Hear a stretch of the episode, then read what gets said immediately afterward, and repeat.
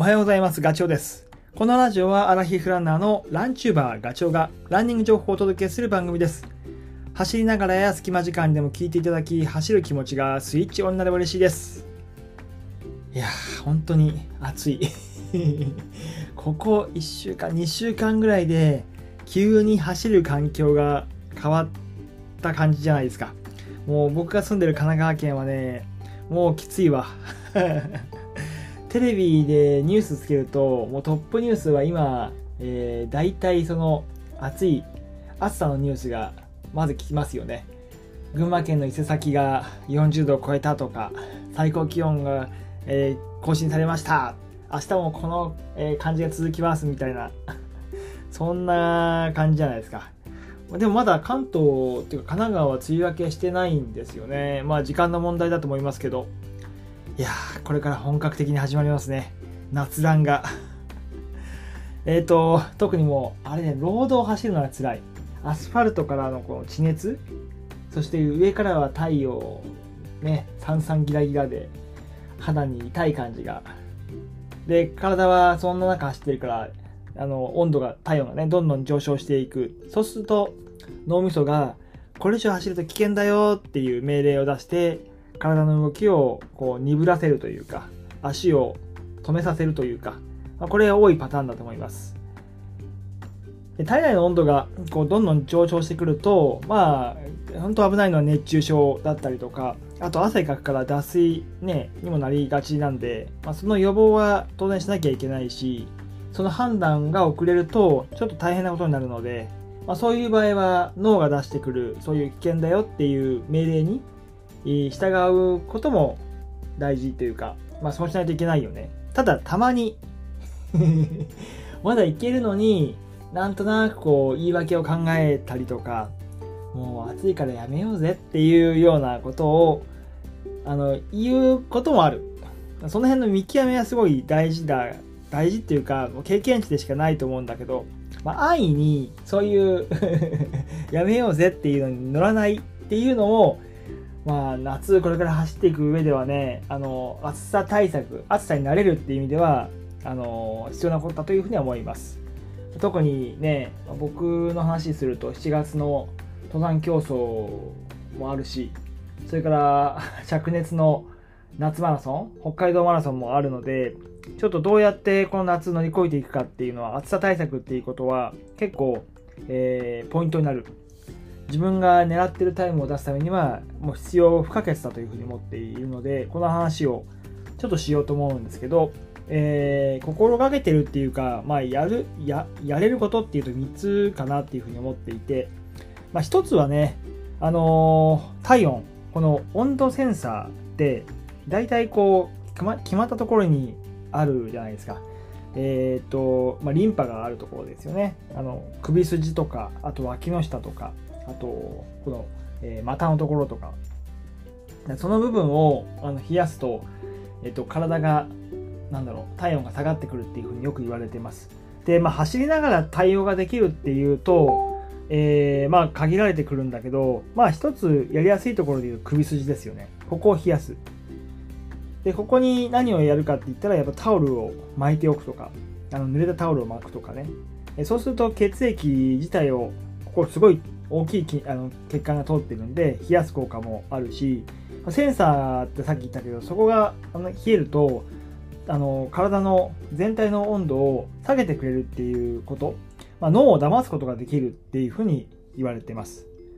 まあ、まずそれでしょ一つ目が。で二つ目はこれはえっ、と外から中に入れるっていう意味で飲み物。経口補水液を飲むってこれいいと思います。僕も本当この前先週え？土日に土土日じゃない土曜日にか富士山に行ってやっぱり汗すごいかいたんですけどその時経口水液を飲んで体がねシャキッとしたというか生き返ったんですよ。やっぱ効果あるなって本当思ったんだけどえーまあ、汗としてね体の外にどんどん放出放出しちゃう、まあ、成分それに近いものが経口補水液で、えー補充ができると。でこれ本当に気をつけてもほしいっていうか僕いつも気にしてるところで言うと真水？水だけを飲むってその瞬間はいいんだけどそうなっちゃうと今度ね、えっと、体液が薄まっちゃうんですよね。もちろんあのスポーツドリンクなんかでもいいんだけど、やっぱり滝汗とかでどんどんこう汗が長時間出し続けてしまう時には経口補水液がいいと思います。おすすめです。ちなみにもう少し説明すると経口補水液って、えー、要はあのブドウ糖、えーと、食塩とブドウ糖を混ぜて体液濃度に近づけたものなんですよね。だから、えーと、腸でその水分吸収がすごいスムーズです。だから、えーと、病院なんかでも使われるし脱水とか熱中症の時にもそれを経口水液を飲むといい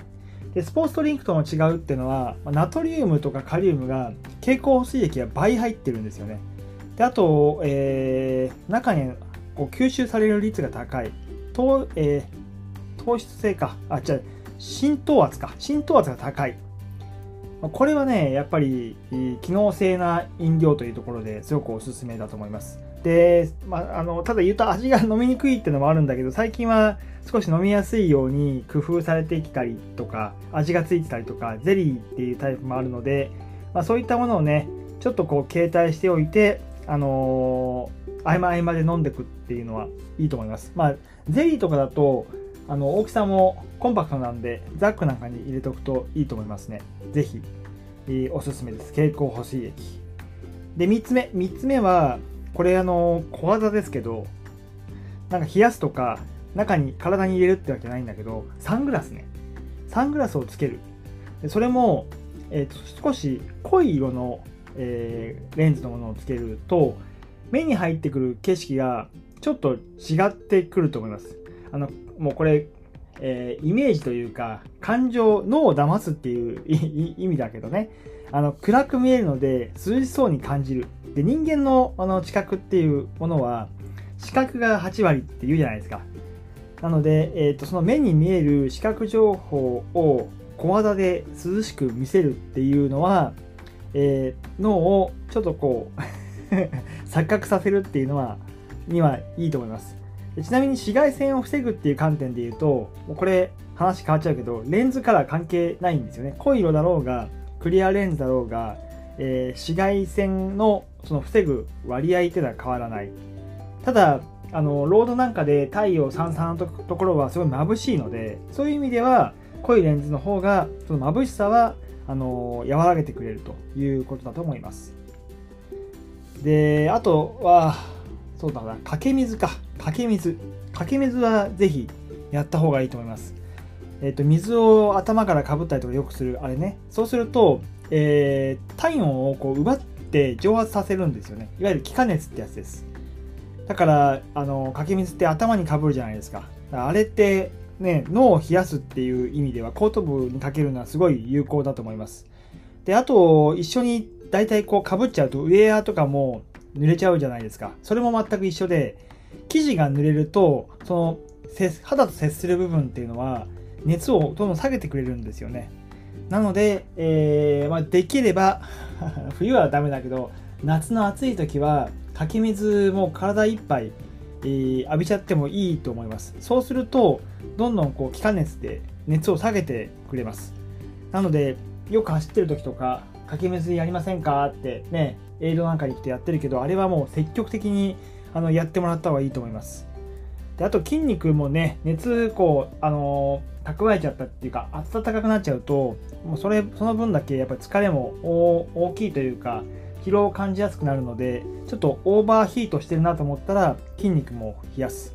っていうことはおすすめですね。まあ靴濡らしちゃうとちょっと豆ができたりとかするのでそこはちょっと注意しなきゃいけないんだけど筋肉は冷やした方がいいと思います。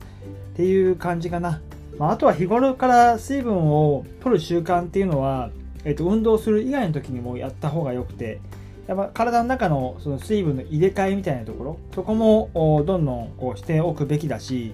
えー、まあ、ずっと同じ水分が入ってると中のね、えっと、それ、よどんでくるっていう風に言われてるんですよ。だから入れ替えをするっていう意味でも、すごい大事だと思います。はい。